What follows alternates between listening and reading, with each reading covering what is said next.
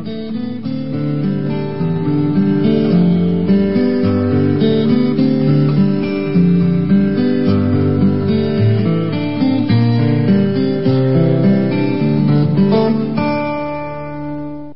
quý vị thính giả đang đến với chương trình đọc truyện trên kênh VOV Giao thông, Đài Tiếng Nói Việt Nam. Thưa quý vị, ở phần 67 của bộ truyện Anh hùng xà điêu mà chúng ta theo dõi kỳ trước, thì được biết anh cô dễ dàng đánh bại bốn đại đệ tử của đại sư, vượt qua quách tỉnh, tiến thẳng vào chùa.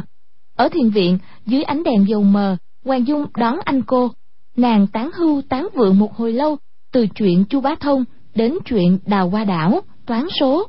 Sau đó nàng dẫn dụ và ta vào bên trong, đốt 113 ngọn đèn cạnh 113 ngọn tre vót nhọn quắt để đùa giỡn và uy hiếp tinh thần của anh cô thêm một lúc nữa.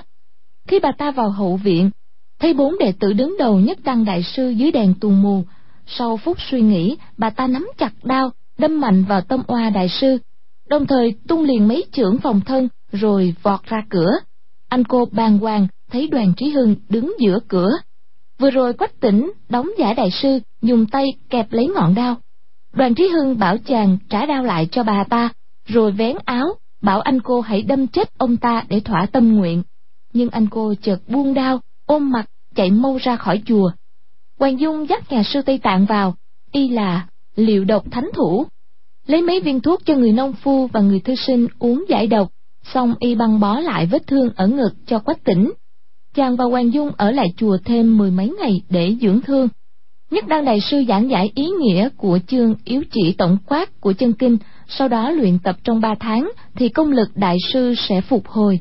Ông lại nói cựu âm thần công có thể giúp cho hồng thất công được. Một hôm, đôi bạch điêu đến mang theo một chút vải áo màu xanh của Hoàng Dược Sư, nên Hoàng Dung và Quách Tỉnh vội rời chùa để về đảo Đào Hoa tìm hiểu.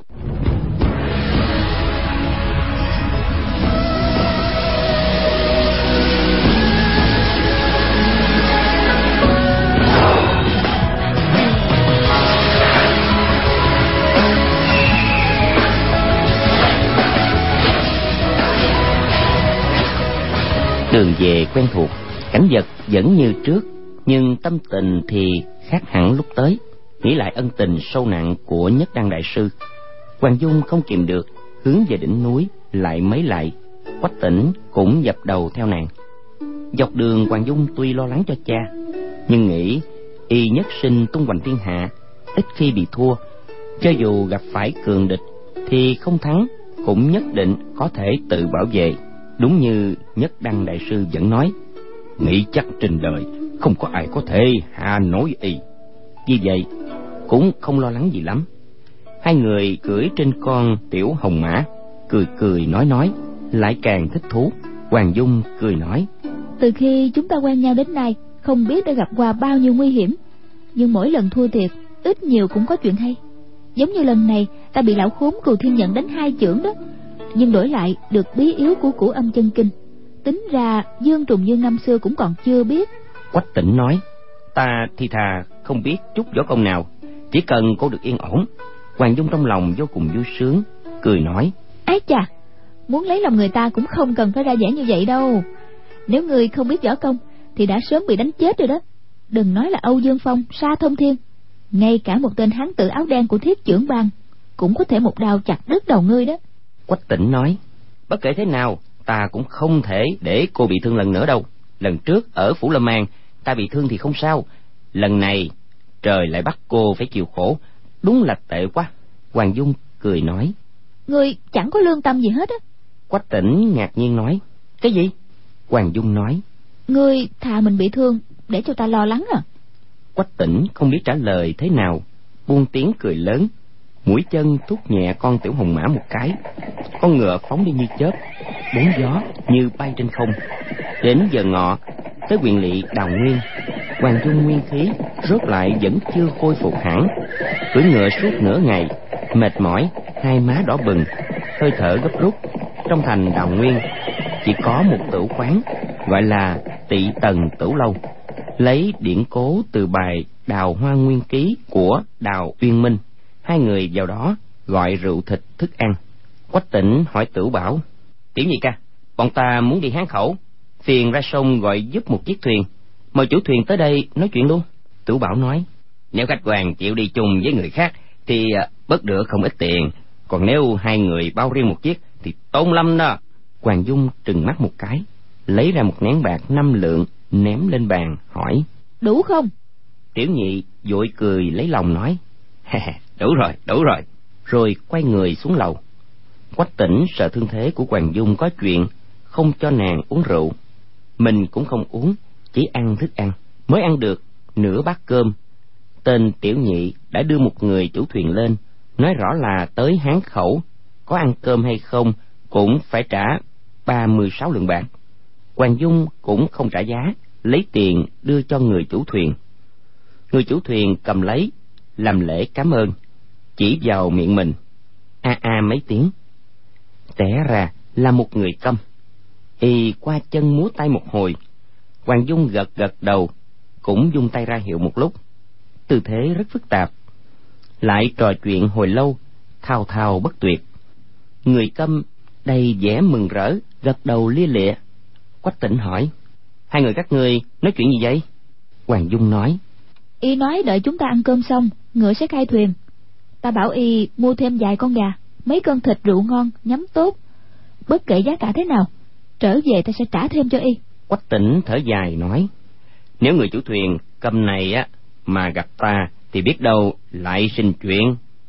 Nguyên đám tôi tớ trên đảo đầu qua toàn là kẻ câm điếc, nên từ hai tuổi, hoàng dung đã biết dùng tay ra hiệu để nói chuyện với họ.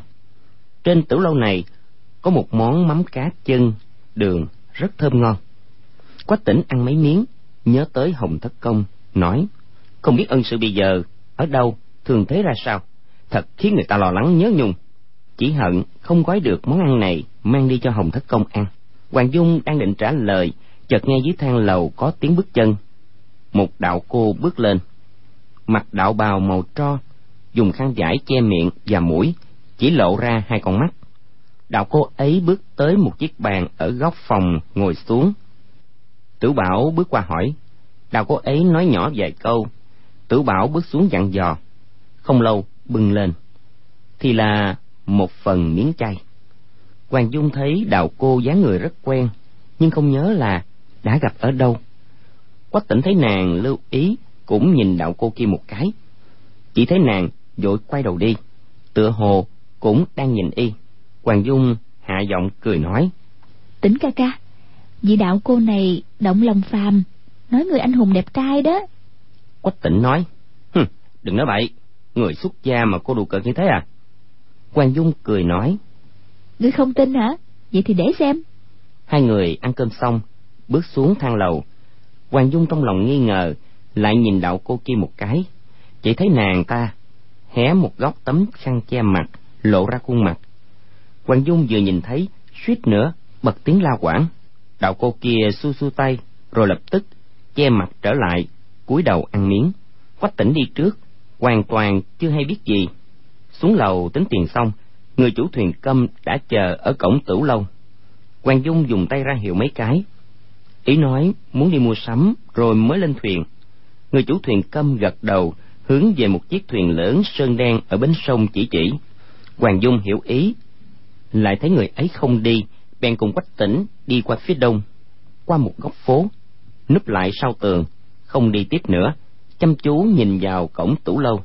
Không bao lâu, đạo cô kia ra khỏi tủ lâu, nhìn con tiểu hồng mã và hai con chim điêu trước cửa lâu một cái, như có ý tìm kiếm quách hoàng hai người.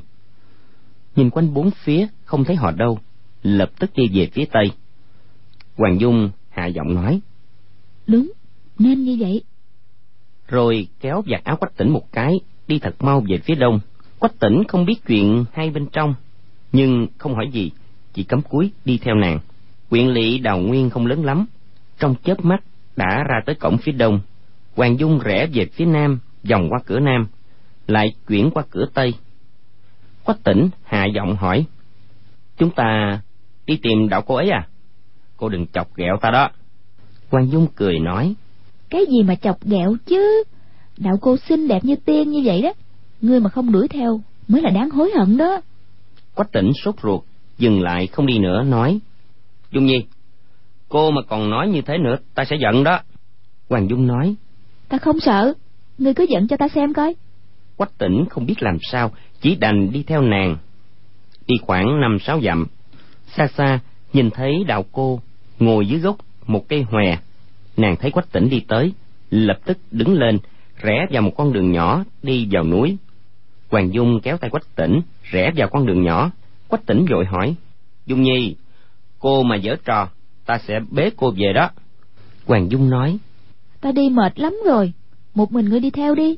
Quách tỉnh đầy vẻ lo lắng ngồi xuống nói nếu mệt quá thì ta cõng cô về. Hoàng dung cười khanh khách nói thà tới lột chiếc khăn che mặt của cô ta ra cho ngươi xem nha rồi gia tăng cước bộ chạy về phía đầu cô. Đầu cô ấy quay đầu chờ nàng. Hoàng dung xông tới, ôm cứng nàng ta, đưa tay lột chiếc khăn trên mặt. Quách tỉnh theo sau kêu lên, dung nhi, đừng có nghịch ngợm. Đột nhiên, nhìn thấy mặt đạo cô, giật mình dừng bước, nói không nên lời, chỉ thấy nàng mày ngài dựng lên, hai mắt đầy lệ thần sắc vô cùng đáng thương té ra chính là một niệm từ. Hoàng dung ôm lưng nàng nói một tỷ tỷ ngươi làm sao vậy? Thằng tiểu tử dương khang lại hà hiếp ngươi phải không? Một niệm từ cúi đầu không đáp. Quách tỉnh bước tới gần kêu lên thế muội. Một niệm từ khẽ ờ một tiếng. Hoàng dung kéo tay một niệm từ bước tới ngồi xuống dưới một gốc cây liễu cạnh khe nước nói tỷ tỷ y hà hiếp ngươi thế nào chúng ta tìm y tính sổ. Ta và tỉnh ca ca cũng bị y làm cho đến khổ. Suýt nữa hai cái mạng này cũng mất về tay y rồi đó. Một niệm từ cúi đầu không đáp. Bóng nàng và hai người quách hoàng soi xuống đáy của dòng nước trong. Trên mặt nước, từng cánh từng cánh qua rụng từ từ trôi tới. Quách tỉnh ngồi trên một tảng đá, cách hai người dài thước, lòng đầy ngờ vực. Tại sao thế muội họ mục lại cải trang làm đạo cô? Tại sao trong tủ lâu lại không nhận nhau? Dương khang đi đâu rồi? Hoàng dung thấy một niệm từ có vẻ đau lòng cũng không hỏi nữa. Im lặng nắm tay nàng. Qua một lúc một niệm từ mới nói. Mũi tử quách thế ca chiếc thuyền các ngươi thuê là của thiết trưởng ban họ đã ăn bài quỷ kế định hại các ngươi đó. Quách hoàng hai người giật mình cùng nói. Chiếc thuyền của gã chủ thuyền câm à một niệm từ nói. Đúng có điều y không câm. Y là hảo thủ trong thiết trưởng ban giọng nói gian rền lắm. Chỉ sợ mở miệng nói thì các ngươi sinh nghi nên giả bộ câm đó. Hoàng dung thầm hoảng sợ nói. Không phải người nói thì đúng là ta không nhìn ra mà. Thằng khốn này ra hiệu tay rất giỏi. Chắc là y thường giả làm người câm nè. Quách tỉnh phi thân nhảy lên cây liễu nhìn quanh bốn phía. Thấy ngoài hai ba người nông dân trên đồng thì không còn có ai khác nghĩ thầm. Nếu không phải hai người bọn họ đi vòng dèo chỉ sợ người của thiết trưởng bang đã đuổi tới rồi. Một niệm từ thở dài một hơi thông thả nói. Chuyện ta theo dương khang trước đây các ngươi đều biết cả rồi. Sau này ta chở linh cửu nghĩa phụ nghĩa mẫu về nam ở thôn ngô gia phủ lâm an. Quan gia đường hẹp lại gặp y. Hoàng dung nói chen vào. Chuyện đó bọn ta cũng biết nữa còn chính mắt thấy y giết chết âu dương khắc đó một niệm từ trợn mắt há miệng, không sao tin nổi. Lúc ấy hoàng dung bèn kể qua một lượt việc nàng và quách tỉnh trị thương trong mật thất, lại nói chuyện dương khang mạo nhận là ban chủ cái ban thế nào, hai người thoát hiểm ra sao. Chuyện ấy rất nhiều đoạn khúc chiết nói ra rất dài. Hoàng dung sốt ruột, muốn biết một niệm từ đã gặp phải chuyện gì. Chỉ nói qua một lượt, một niệm từ nghiến răng nói người này làm nhiều chuyện ác. Về sau sẽ không gặp điều hay. Chỉ hận ta có mắt mà không trồng. Trong đời có kiếp nạn này, nên gặp phải y. Hoàng dung rút khăn tay ra, nhẹ nhẹ lau nước mắt trên má nàng. Một niệm từ trong lòng rối loạn. Chuyện cũ dồn dập hiện về. Nhất thời, không biết bắt đầu từ đâu. Định thần một lúc, trong lòng dần dần bình tĩnh lại, mới kể lại một lượt.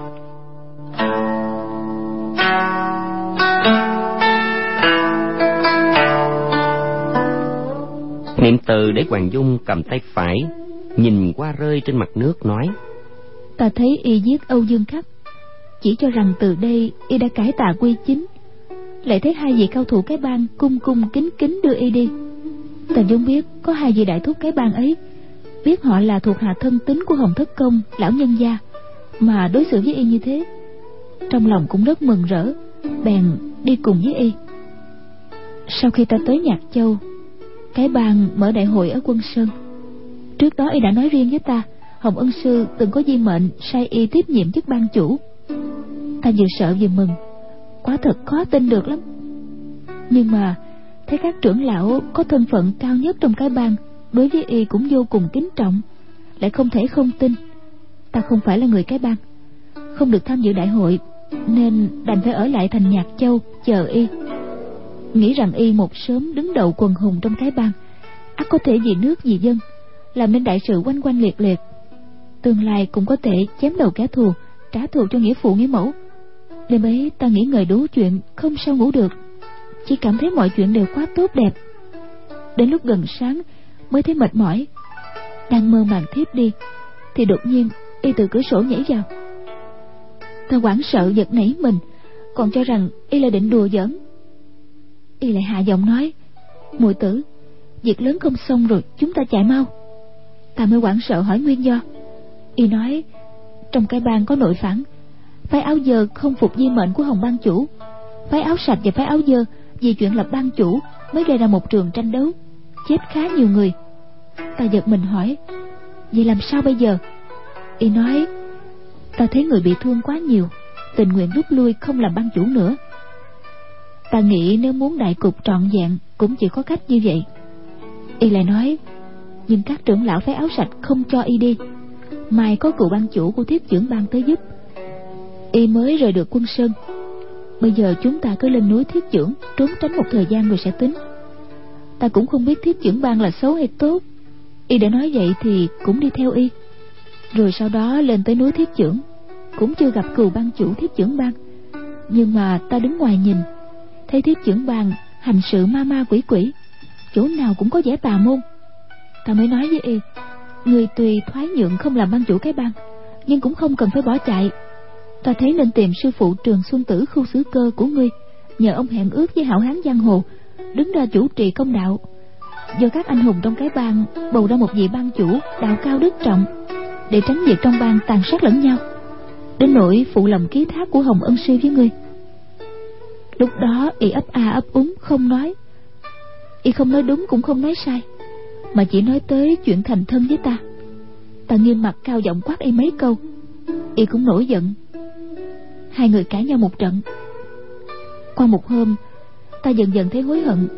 Nghĩ là tuy y không biết nặng nhẹ, không nghĩ tới mối thù giết cha mẹ, mà chỉ nghĩ tới tình cảm nữ nhi. Nhưng mà rốt lại cũng là tốt với ta giả lại, ta trách móc y quả thật có hơi nặng nề. Y tức giận cũng khó tránh tối hôm đó, ta càng nghĩ càng không yên tâm. Thắp đèn viết mấy chữ xin lỗi y. Ta rón rén tới cửa sổ phòng y, đang định nhét lá thư vào khe cửa. Rồi ta chợt nghe y đang nói chuyện với người khác. Ta mới nhìn vào khe cửa sổ, thấy người kia là một lão già lùn thấp, râu trắng, mặc áo vải màu vàng, tay cầm một chiếc quạt lá quỳ lớn quách tỉnh và hoàng dung đưa mắt nhìn nhau một cái, đều nghĩ thầm. Không biết là cừu thiên nhận hay là cừu thiên trượng nữa. Chỉ nghe một niệm từ kể tiếp. Lão già đó lấy trong bọc ra một cái bình, đặt lên bàn, rồi hạ giọng nói, dương huynh đệ, vị phu nhân chưa cưới của người không chịu vào khuôn phép, chuyện đó rất dễ. Ngươi cho một ít thuốc bột trong bình này vào nước trà, cho cô ta uống. Bảo đảm đêm nay ngươi sẽ được động phòng qua chút quách hoàng hai người nghe tới đó trong lòng cùng nghĩ. Té ra là cừu thiên trượng một niệm từ nói tiếp. Kẻ tiểu tử dương khang đó lại mặt mày rạng rỡ. Cảm ơn rối rít. Ta tức giận tới mức suýt ngất đi. Không bao lâu lão già kia cáo từ ra đi. Ta rón rén theo y ra xa xa. Sấn lên đánh vào lưng y một chưởng. Y ngã lăn ra đất. Nếu không phải ta đang trong cảnh nguy hiểm thì đúng là phải một đao chém chết y luôn. Ta đánh thêm mấy quyền cho y ngất đi. Rồi mới lục lọi trên người y, trong người lão khốn này quả thật có rất nhiều đồ vật. Nào là nhẫn đoạn kiếm, mảnh gạch nữa, cùng rất nhiều thứ lạ lùng khác. Chắc đều là những vật để hại người. Còn có một quyển sách nữa. Ta nghĩ chắc trong có danh sách gì đó, đang tiện tay dắt luôn vào lưng.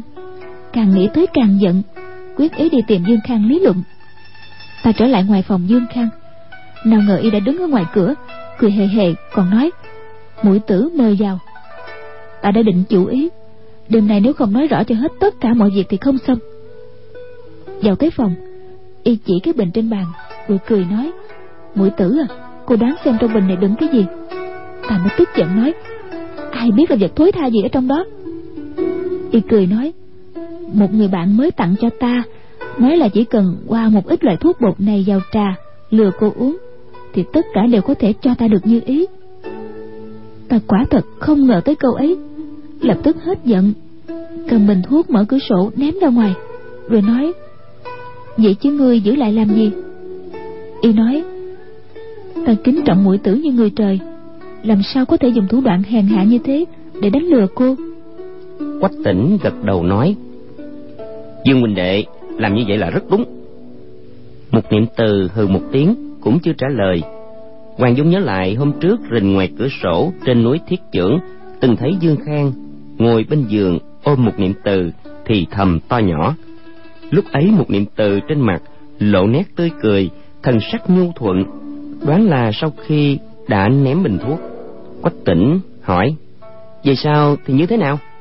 Y được chú bá thông dạy phàm người ta kể chuyện mà giữa chừng dừng lại phải hỏi tiếp về sau như thế nào để giúp hứng cho họ.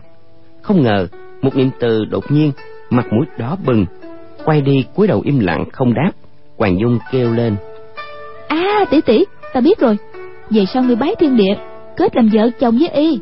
Một niệm từ quay đầu lại sắc mặt đã biến thành trắng bệch răng cắn chặt môi trong mắt hiện ra ánh sáng kỳ lạ hoàng dung giật nảy mình biết mình đã nói sai vội nói. Xin lỗi ta nói bậy bạ. Hảo tỷ tỷ ngươi đừng tức giận nha. Một niệm từ hạ giọng nói. Ngươi không nói bậy bạ đâu là ta tự mình hồ đồ.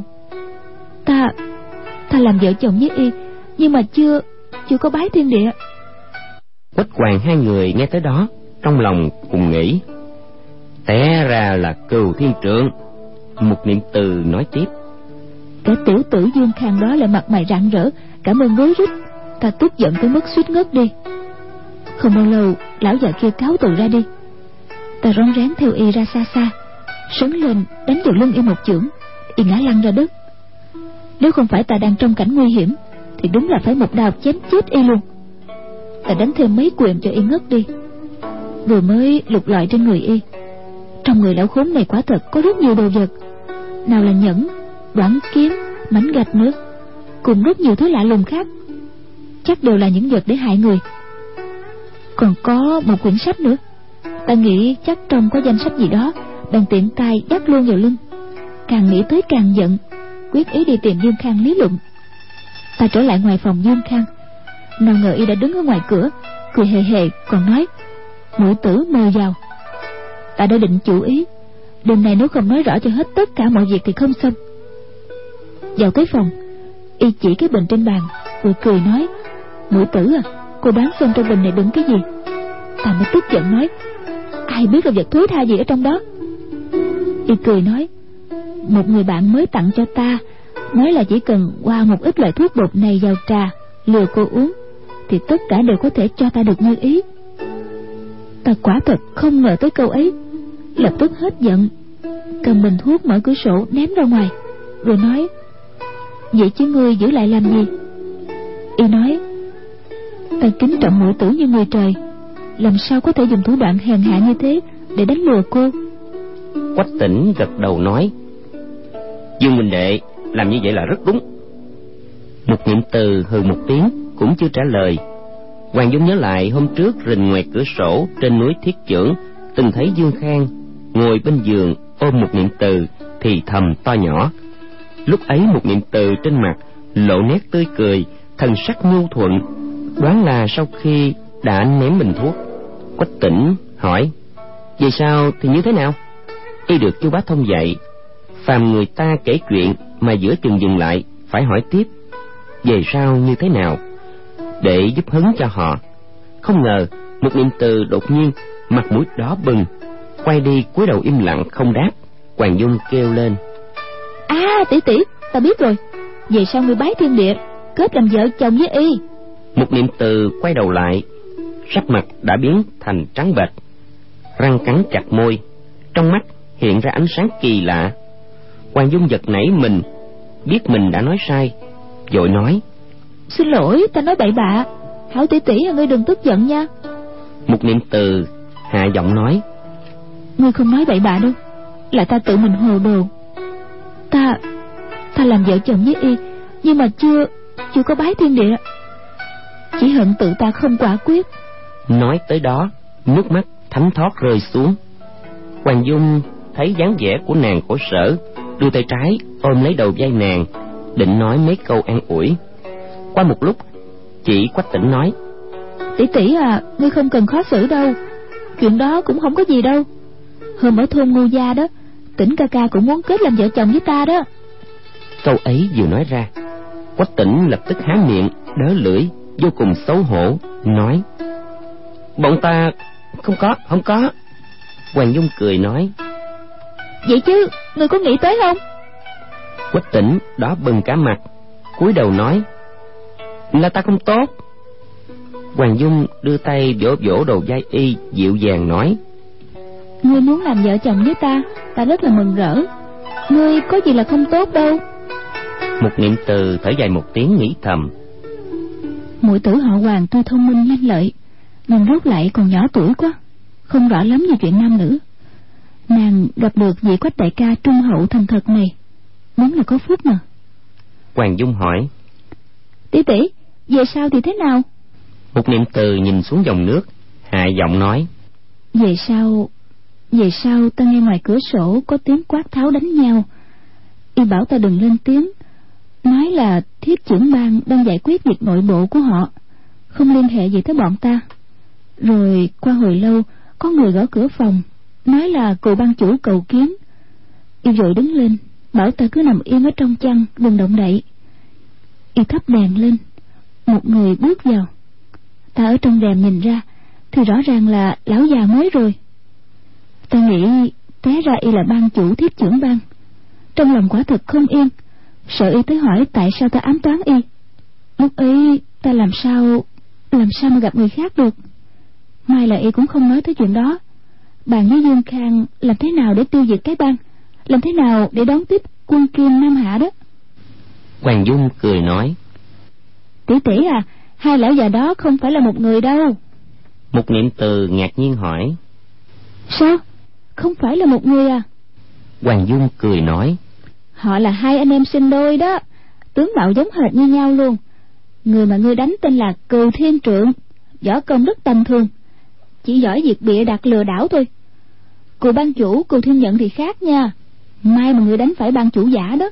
Chứ nếu gặp phải ban chủ thiệt y dung thiết chữ một cái thì cái mạng nhỏ xíu của người khó mà giữ được lắm.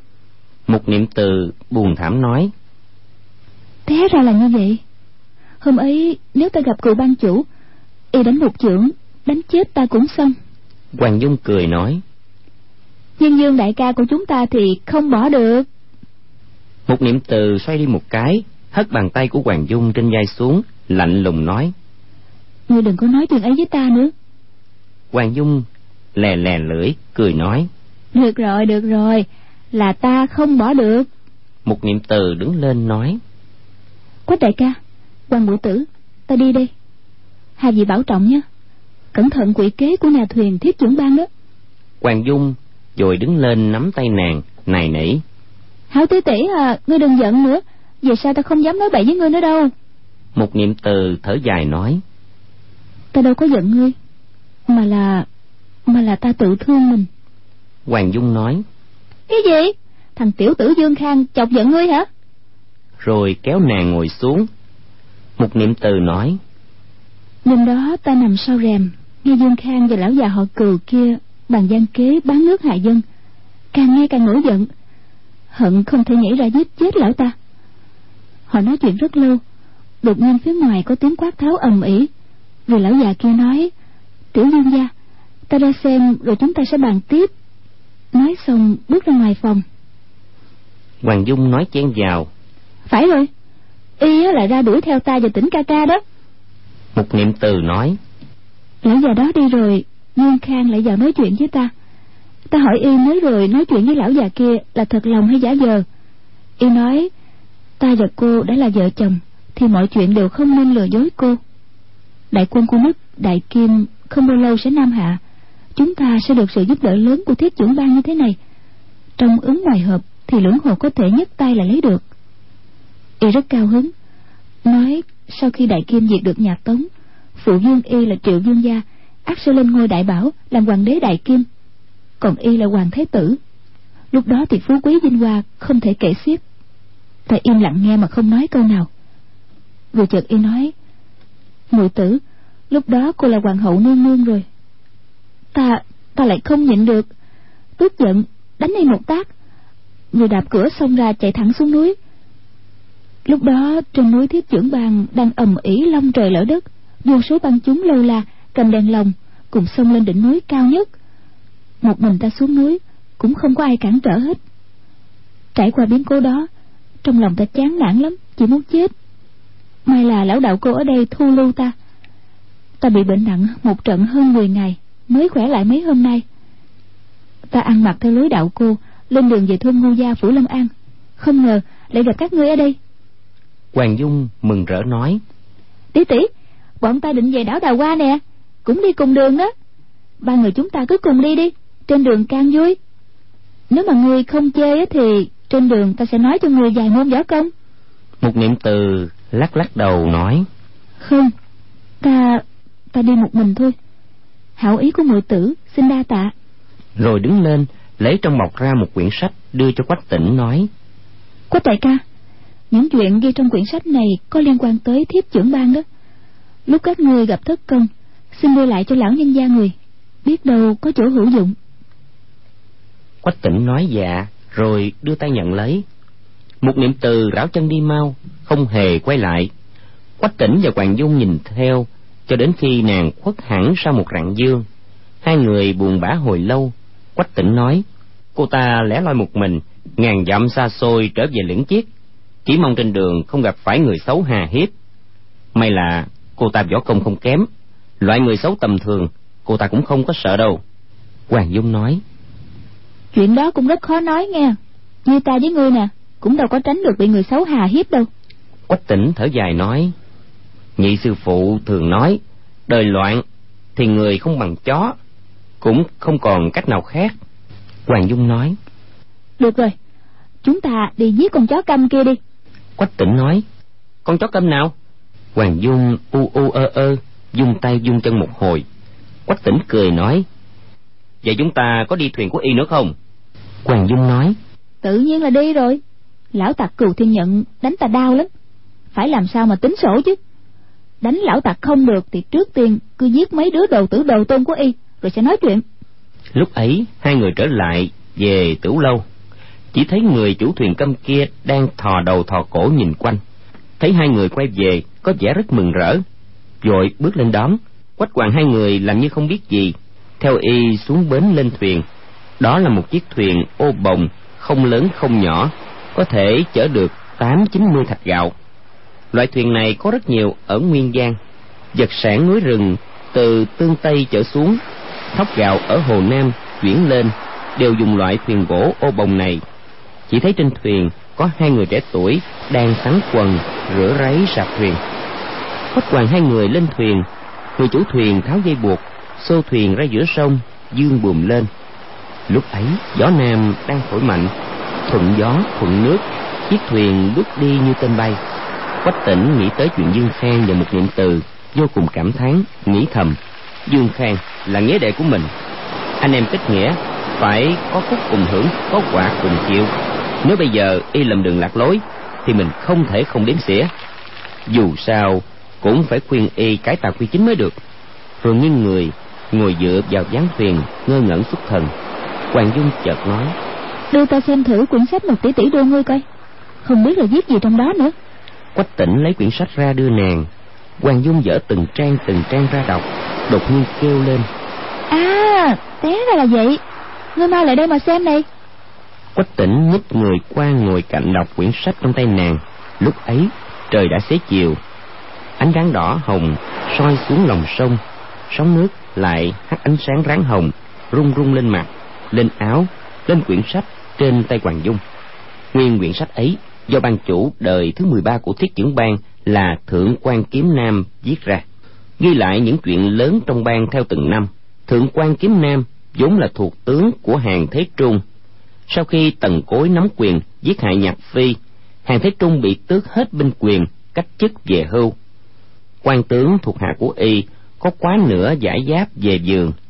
Thượng quan kiếm nam căm giận gian thần nắm quyền, dẫn đầu một nhóm quân đệ tới vùng kinh tương làm nghề lạc thảo. Về sau gia nhập thiết trưởng bang.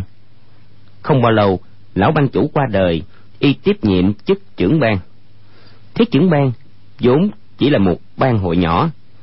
Qua tay, y ra sức chỉnh đốn, làm nhiều việc hành hiệp trượng nghĩa, anh hùng hảo hán, kẻ sĩ trung nghĩa ở vùng lưỡng hồ, nghe tiếng theo về. Không đầy vài năm, thành thế lớn mạnh, trên giang hồ dần dần có thế lực sánh ngang với cái bang ở phương bắc. Thượng quan kiếm nam giữ lòng trung nghĩa tùy thân nơi thảo mãn, nhưng vẫn khăng khắng không quên việc giữ nước giết địch, khôi phục đất cũ thường phái bộ thuộc thăm dò tin tức ở vùng lâm an, biện lương để chờ cơ hội. Vì qua nhiều năm, một người quân đệ trong thiết kiểm bang chơi thân với một trong những người ngục tốt năm xưa canh giữ nhạc phi, hỏi thăm, biết được trong những nghi vật chôn theo nhạc phi, có một bộ di thư về binh pháp, tất cả đều ở trong hoàng cung, khoái mã đưa tin về núi thiết chưởng. Ngay trong hôm ấy, thượng quan kiếm nam điểm hết toàn bộ cao thủ trong bang kéo về phía đông nhân đêm vào cung, không tốn chút sức lực nào, lấy trộm được bộ di thư. Ngay đêm ấy, cầm tới ra mắt chủ soái cũ là hàng thế trung. Lúc ấy, hàng thế trung đã già, ở ẩn với phu nhân lương thế ngọc, cạnh tây hồ. Thấy thượng quan kiếm nam đưa bộ di thư của nhạc phi tới, nhớ lại cái anh hùng chết quan, tráng chí chưa thỏa, bất giác, túc kiếm, chém góc bàn, nắm tay thở dài. Y, để ghi nhớ bạn cũ từng đem những thơ phú, thư từ, sớ tấu của nhạc phi chép thành một quyển. Lúc ấy đem tặng thượng quan kiếm nam để khuyến khích y kế thừa chí lớn của nhạc vũ mục. Lãnh đạo hào kiệt trung nguyên đánh đuổi dị tộc, lấy lại giang sơn. Lúc hàng thế trung bàn bạc với thượng quan kiếm nam, chợt nghĩ, bộ binh thư này của nhạc phi, chỗ nào cũng khuyến khích người ta trung nghĩa báo quốc.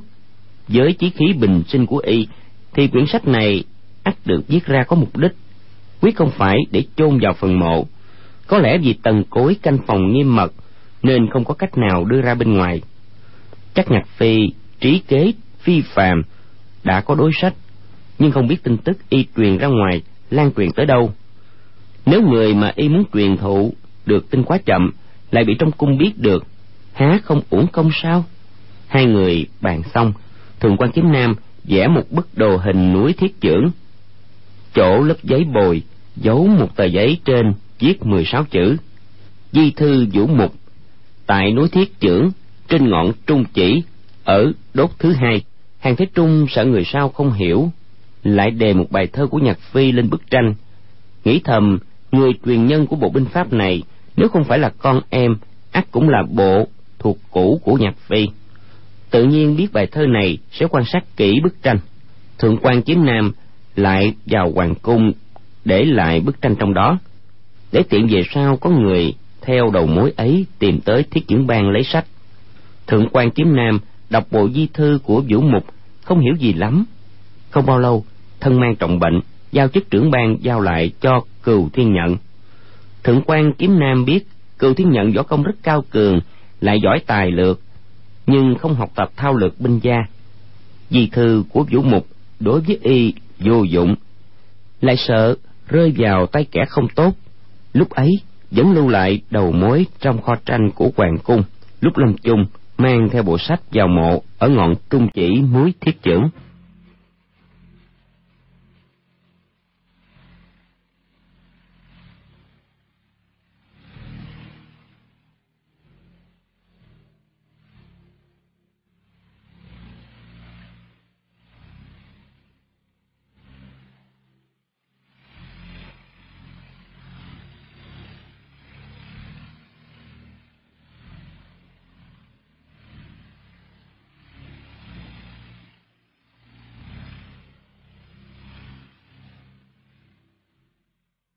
Quách tỉnh đọc xong quyển sách, thở dài nói, không ngờ vị thượng quan ban chủ này là một hảo hán. Lúc y lâm tử vẫn không quên ôm theo bộ di thư. Ta chỉ cho rằng á, y cũng giống anh em họ cừu, câu kết với nước kim, bán nước cầu vinh, rất coi thường y. Nếu mà sớm biết như thế này, thì phải cung cung kính kính. Lại mấy lại trước chi cố của y, thiết trưởng ban năm xưa đều là trung thần nghĩa sĩ, đến nay lại biến thành một bài gian tạc thượng quan bàn chủ dưới đã có thiên, không biết phải tức giận tới đâu. Lúc họ trò chuyện, trời đã tối dần. Nho thuyền cập thuyền vào bến, cạnh một thôn, giết gà làm cơm. Hoàng dung sợ họ, động thủ cướp vào thức ăn. Làm ra vẻ chê thức ăn của họ dơ dái, bèn tự mình nấu nướng. Cùng quách tỉnh lên bờ, tới nhà dân làm cơm. Gã chủ thuyền cào tóc, trợn mắt, vô cùng tức giận. Khổ nổi lỡ giả làm người câm, đã không thể mở miệng can ngăn, lại không tiện mỉa mai cho hải giận, lại thấy hoàng dung lấy tay ra hiệu tới mức, lời hay như ngọc, ăn nói sắc bén, mình không thể nào cãi được nàng. Chỉ còn cách ngấm ngầm nghiến răng, nghiến lợi, đợi quách hoàng hai người lên bờ sông, mới vào khoang thuyền, hạ giọng chửi bới. Ăn cơm xong, quách hoàng hai người ngồi hóng mát dưới gốc cây trước nhà người thôn dân quách tỉnh nói không biết tại sao quyển sách này của thượng quan ban chủ lại lót vào tay cừu thiên trượng y lấy thì có ích gì chứ? Hoàng dung nói tướng mạo của lão già lừa đảo đó giống hệt em của y. Muốn ăn trộm quyển sách này hoàn toàn không khó. Y ra ngoài khoe khoang ban chủ tự học thật rành công việc trong bang để khỏi bị người ta phát giác. Lát sau lại nói thật không ngờ khúc linh phong khúc sư ca lúc vô ý lại lập được cân lớn quách tỉnh ngạc nhiên không hiểu. Hoàng dung nói bộ di thư của vũ mục vốn giấu trong động đá sau thác nước cạnh thúy hàng đường trong đại nội. Thượng quan kiếm nam đã lấy trộm nó bức tranh y vẽ tự nhiên là để vào chỗ vốn đặt sách rồi đúng không? Quách tỉnh gật đầu nói không sai hoàng dung nói. Sau khi khúc sư ca bị đuổi khỏi đảo đào hoa biết cha ta thích những thứ thư họa cổ ngoạn lại nghĩ những thứ kỳ trân dị bảo trong thiên hạ thì tự nhiên là trong hoàng cung có nhiều nhất. Thế là mới bèn mạo hiểm vào cung, trộm được không ít danh họa thủ thư. Quách tỉnh nói chen vào. Ừ phải rồi phải rồi. Khúc sư ca của cô đem bức họa ấy cùng những thư họa trộm được giấu trong mật thất ở thôn ngưu gia, định tặng cha cô. Không may bị thị vệ trong cung giết chết. Đến khi gã gian tạc hoàng nhan hồng liệt tới hoàng cung không những không thấy bộ di thư của vũ mục, mà ngay cả bức tranh chỉ dẫn đầu mối cũng không còn nữa. À nếu sớm biết chuyện này, thì chúng ta không cần liều mạng cản trở ở động đá sau thác nước trong cung. Ta cũng không bị lão độc vật đả thương. Cô cũng không phải vất vả bảy ngày bảy đêm. Hoàng dung nói nói như vậy cũng không đúng. Nếu người không dưỡng thương trong mật thất ở thôn ngô gia, thì làm sao nhìn thấy được bức họa đó? Làm sao nàng nghĩ tới chuyện gặp qua tranh ở thôn ngư gia không kìm được nỗi buồn bã. Qua một lúc mới nói không biết cha hiện giờ ra sao nữa. ngẩng đầu nhìn dần trăng non ở chân trời khẽ nói sắp tới trung thu rồi. Sau cuộc tỉ võ trên lầu yên vũ ở gia hưng ngươi sẽ trở về đại mạc mông cổ phải không? Quách tỉnh nói không trước hết ta phải giết gã giang tặc hoàng nhân hùng liệt trả thù cho cha ta và dương thúc thúc hoàng dung ngưng thần nhìn trăng nói giết y xong rồi làm gì nữa? Quách tỉnh nói ừ còn có nhiều việc làm lắm phải chữa thương cho sư phụ phải mời chu đại ca tới đầm tối gặp anh cô phải tới nhà sáu vị sư phụ thăm hỏi từng nhà lại phải tìm được phần mộ của cha ta. Hoàng dung nói rồi sau khi làm xong tất cả những chuyện đó thì ngươi sẽ trở về mông cổ phải không? Quách tỉnh không nói được lại không thể không nói quả thật cũng không biết nên làm sao là tốt. Hoàng dung chợt cười nói Ê, ta thật ngốc quá đi cứ nghĩ tới chuyện đó làm gì nữa. Hãy nhân lúc chúng ta còn ở chung một chỗ sung sướng được một khắc là hay được một khắc rồi. Thời gian qua một ngày là bớt đi được một ngày phải không? Chúng ta về thuyền chọc ghẹo gã thuyền chủ câm kia cho vui đi. Hai người trở về thuyền chủ thuyền và hai gã trẻ tuổi đã ngủ yên quách tỉnh ghé tai hoàng dung nói cô ngủ trước đi để ta để ý bọn họ. Hoàng dung hạ giọng nói để ta dạy cho ngươi mấy cách dùng tay ra hiệu để chửi gã câm nha. Sáng mai ngươi làm cho y xem. Quách tỉnh nói sao con không làm đi? Hoàng dung khẽ nói trời ơi đây là những câu chửi thô tục mà. Con gái nhỏ không nói ra được. Quách tỉnh nghĩ thầm té ra bọn cầm cũng biết chửi người. Bèn nói, cô cứ nghĩ một lúc đi, sáng mai chửi y cũng không muộn. Hoàng dung sau khi bị thương, nguyên khí chưa hồi phục, quá thật cảm thấy mệt mỏi. Bèn gối đầu lên đùi quách tỉnh, từ từ thiếp đi. Quách tỉnh vốn định ngồi tọa công, nhưng sợ chủ thuyền nghi ngờ. Lúc ấy nằm ngang ra trong khoang, im lặng nhớ lại thiên nội công trong cửu âm chân kinh mà nhất đăng đại sư dịch từ tiếng phạn ra theo cách thức tập luyện luyện khoảng nửa giờ chỉ thấy toàn thân sung mãn kinh lực. Đang mừng thầm chợt nghe tiếng hoàng dung ú ớ. Tỉnh ca ca ngươi đừng có cưới công chúa mông cổ. Ta muốn lấy ngươi mà. Quách tỉnh sửng sốt không biết trả lời thế nào chỉ nghe nàng nói tiếp. Không không ta nói sai rồi. Ta không xin ngươi điều gì hết. Ta biết trong lòng ngươi yêu thích ta vậy là đủ rồi. Quách tỉnh hạ giọng gọi hai tiếng dung nhi. Dung nhi. Hoàng dung lại không trả lời. Hơi thể đều đều lại chìm vào giấc ngủ. Té ra mới rồi là nàng nói mơ. Quách tỉnh vừa yêu thương vừa đau xót, chỉ thấy ánh trăng nhàn nhạt đang soi lên mặt hoàng dung. Lúc ấy, nàng bị thương nặng vừa khỏi, sắc mặt còn chưa được như cũ. Da mặt dưới ánh trăng soi biến thành trắng bệch. Quách tỉnh ngẩn người ra nhìn hồi lâu, chợt thấy nàng nhướng mày. Trong mắt ứa ra mấy giọt lệ. Quách tỉnh nghĩ thầm. Trong giấc mộng, chắc nàng nghĩ tới chuyện chung thân giữa chúng ta. Đừng thấy nàng suốt ngày như không lo không nghĩ. Thật ra là trong lòng lại không thoải mái. À là mình làm nàng buồn rầu, lo nghĩ như vậy. Hôm ấy, nếu nàng không gặp mình ở trương gia khẩu há lại không tốt cho nàng hay sao? Còn mình thì sao nè? Mình liệu có bỏ được nàng hay không?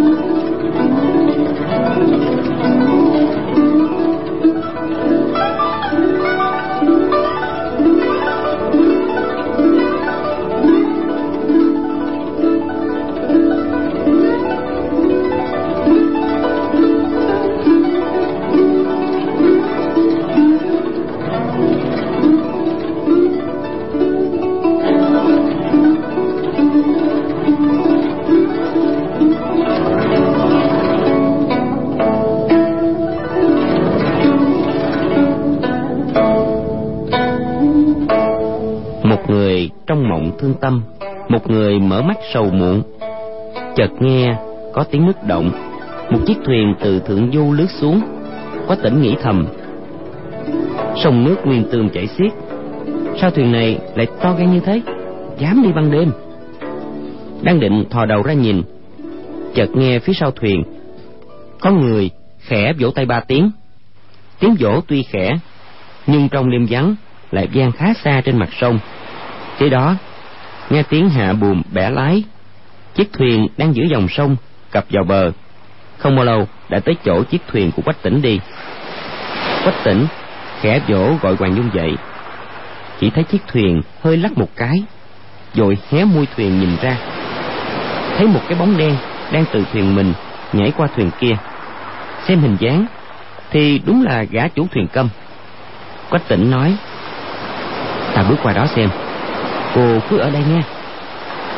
Hoàng dung gật gật đầu quách tỉnh khom người nhón chân bước ra đầu thuyền. Thấy chiếc thuyền kia còn lắc lư, chưa yên, bèn tung người nhảy qua. Rơi xuống nẹp ngang trên buồm. Điểm rơi là ngay giữa thuyền. Chiếc thuyền hơi chìm xuống một cái, chứ không hề lắc. Mọi người trên thuyền đều hoàn toàn không hay biết. Y dán mắt vào mui thuyền. Từ khe hở nhìn vào trong, chỉ thấy trong khoang có ba hán tử áo đen đang đứng đều ăn mặc theo lối của thiết trưởng bang. Trong đó một người thân hình cao lớn, cổ hoàng khăn xanh, dường như là thủ lĩnh. Quách tỉnh thân pháp rất mau gã chủ thuyền giả cơm, tuy lên thuyền kia trước y, nhưng lúc ấy cũng chỉ mới bước vào khoang khom lưng trước mặt đại hán kia hành lễ nói, kiều trại chủ. Kiều trại chủ hỏi, hai đứa tiểu tặc đều ở đây có phải không? Gã chủ thuyền dạ. Kiều trại chủ lại hỏi chúng đã tỏ vẻ nghi ngờ gì chưa? Gã chủ thuyền nói. Nghi ngờ thì chưa. Chỉ là hai đứa tiểu tặc này không chịu ăn thức ăn trên thuyền. Không ra tay được. Kiều trại chủ hư một tiếng nói. Cứ tới khoản thác thành lòng thì kết liễu chúng đi. Giờ ngọ ngày kia thuyền các người sẽ tới thác thành lòng. Tới chợ thành lòng cách thác thành lòng ba dặm thì chặt gãy bánh lái trước. Bọn ta chờ ở đó tiếp ứng. Gã chủ thuyền câm dân dạ. Kiều trại chủ lại nói võ công của hai đứa tiểu tặc này rất là lợi hại. Phải hết sức cẩn thận đó. Sau khi xong việc ban chủ ắt có trọng thưởng. Người xuống nước trở về. Đừng lắc thân thuyền làm kinh động bọn chúng. Gã chủ thuyền nói dạ kiều trại chủ còn có gì phân phó không ạ? À? kiều trại chủ xua tay nói không. Gã chủ thuyền câm lại làm lễ lui ra. Từ mạn thuyền thả người xuống nước nhẹ nhẹ bơi về quách tỉnh hai chân đạp lên cột buồm một cái trở về trong khoang mình. Thì thầm kể lại mọi chuyện cho hoàng dung. Hoàng dung cười nhạt nói dòng nước xiết chủ nhất đăng đại sư mà chúng ta cũng còn qua được. Chẳng lẽ lại sợ thác thanh long sao? Thác bạch hổ gì đó nữa hả? Ngủ đi. Hai người đã biết âm mưu của đối phương nên cảm thấy thanh thản. Hôm sau trên thuyền ngồi ngắm phong cảnh yên tâm nghỉ ngơi. Đến tối cũng không cần đề phòng sáng sớm hôm thứ ba gã chủ thuyền đang định khai thuyền. Hoàng dung nói. Khoan đã dắt con ngựa lên bờ trước đi. Đừng để nó bị lật thuyền chết ở thác thanh long đó. Gã chủ thuyền câm hơi biến sắc chỉ làm ra vẻ không hiểu. Hoàng dung dung dãy hai tay. Nhịn không được muốn nói vài câu chửi y thật nặng. Bọn này tớ câm trên đảo đào qua ai cũng hung ác tàn độc. Lời lẽ chửi người tự nhiên cũng bất phàm. Hoàng dung từ nhỏ đã học biết được nhưng thật ra cũng không hiểu rõ hàm ý bên trong. Lúc ấy hai ngón tay trái làm thành một vòng tròn nhưng lại cảm thấy bất nhã khúc khích cười khẽ mấy tiếng buông tay xuống cùng quách tỉnh dắt ngựa lên bờ. Quách tỉnh chợt nói dung nhi đừng gây chuyện với họ nữa chúng ta bỏ thuyền đi ngựa từ đây cũng được. Hoàng dung nói tại sao? Quách tỉnh nói cần gì hơn thua với bọn tiểu nhân âm hiểm trong thiết trưởng ban hai người chúng ta chỉ cần được yên ổn ở với nhau một chỗ so ra còn hay hơn bất cứ chuyện gì khác. Hoàng dung nói chẳng lẽ hai người chúng ta có thể được yên ổn ở với nhau một chỗ sao? Quách tỉnh im lặng thấy hoàng dung cởi dây cương con tiểu hồng mã chỉ lên con đường phía bắc. Con tiểu hồng mã rất có linh tính.